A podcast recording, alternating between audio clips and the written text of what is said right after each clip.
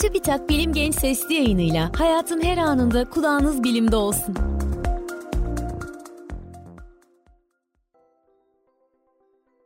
Herkese selam. Ben Fatma Gönen. Bugün sizlerle tıkınırcasına yeme bozukluğunu konuşmak istiyorum.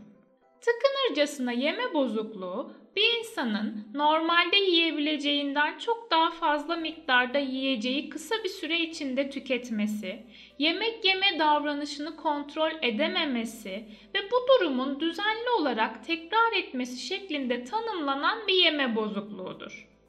Birçok insan bu durumun kendinde olduğunun farkında olmasa da tıkınırcasına yeme bozukluğu yetişkinlerde en yaygın görülen yeme bozukluğu türü. Öyle ki bu bozukluk dünya çapında insanların yaklaşık %2'sini etkiliyor. Tıkınırcasına yeme bozukluğu, yüksek kolesterol, diyabet, obezite gibi beslenmeye bağlı sağlık sorunlarının da ortaya çıkmasına neden olabiliyor. Peki tıkınırcasına yeme bozukluğunun belirtileri neler? Tıkınırcasına yeme bozukluğu teşhisinin konulabilmesi için aşağıdaki belirtilerden en az 3 tanesinin görülmesi ve bunların en az 3 aydır devam etmesi gerekiyor. 1. Aç olunmasa bile kısa bir sürede çok büyük miktarlarda yemek. 2. Normalden çok daha hızlı yemek. 3 rahatsızlık verici derecede tok hissedene kadar yemek. 4. Mahcubiyet ve utanç duyguları nedeniyle yalnız yemek. Ve son olarak aşırı yemek yedikten sonra suçluluk hissetmek. Şimdi de tıkanırcasına yeme bozukluğunun sebeplerini konuşalım. Yeme bozuklukları sadece yemek yemeyle ilgili değildir.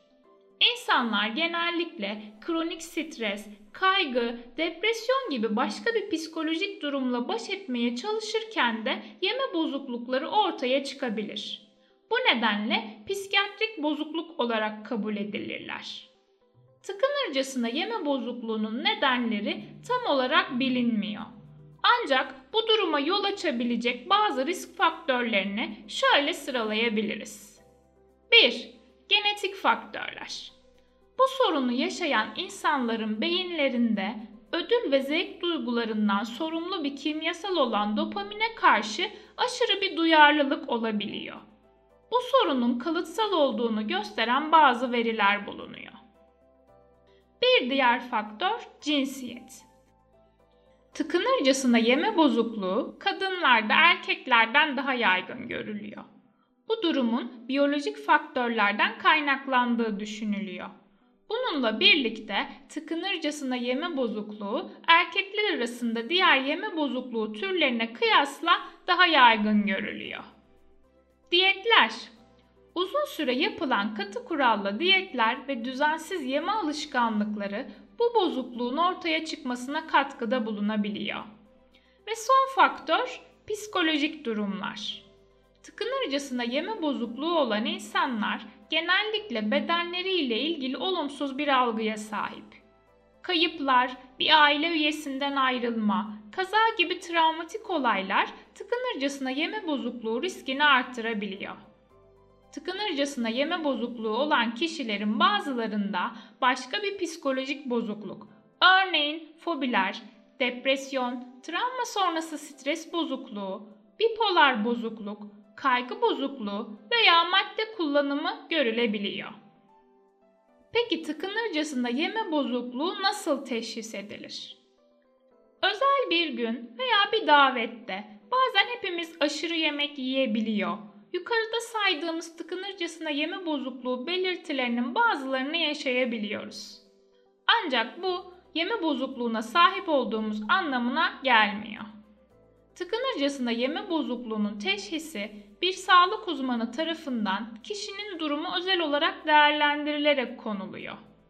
Bu teşhisin konulabilmesi için kişinin en az 3 ay boyunca haftada en az bir kez aşırı yeme durumu yaşamış olması gerekiyor. Haftada 1 ila 3 aşırı yeme durumu hafif, 4 ila 7 aşırı yeme durumu orta, 8 ila 13 aşırı yeme durumu şiddetli, 14 veya daha fazla çok miktarda yeme durumu ise aşırı olarak sınıflandırılıyor. Peki tıkınırcasına yeme bozukluğu sağlığımızı nasıl etkiliyor? Tıkınırcasına yeme bozukluğu olan insanlar çok fazla miktarda yemek yedikten sonra suçluluk ve utanç hissediyor.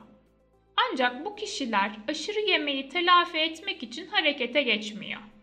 Örneğin başka bir yeme bozukluğu türü olan bulimia nervosa'da insanlar aşırı yemek yedikten sonra kilo almamak için kendilerini kusturabiliyor.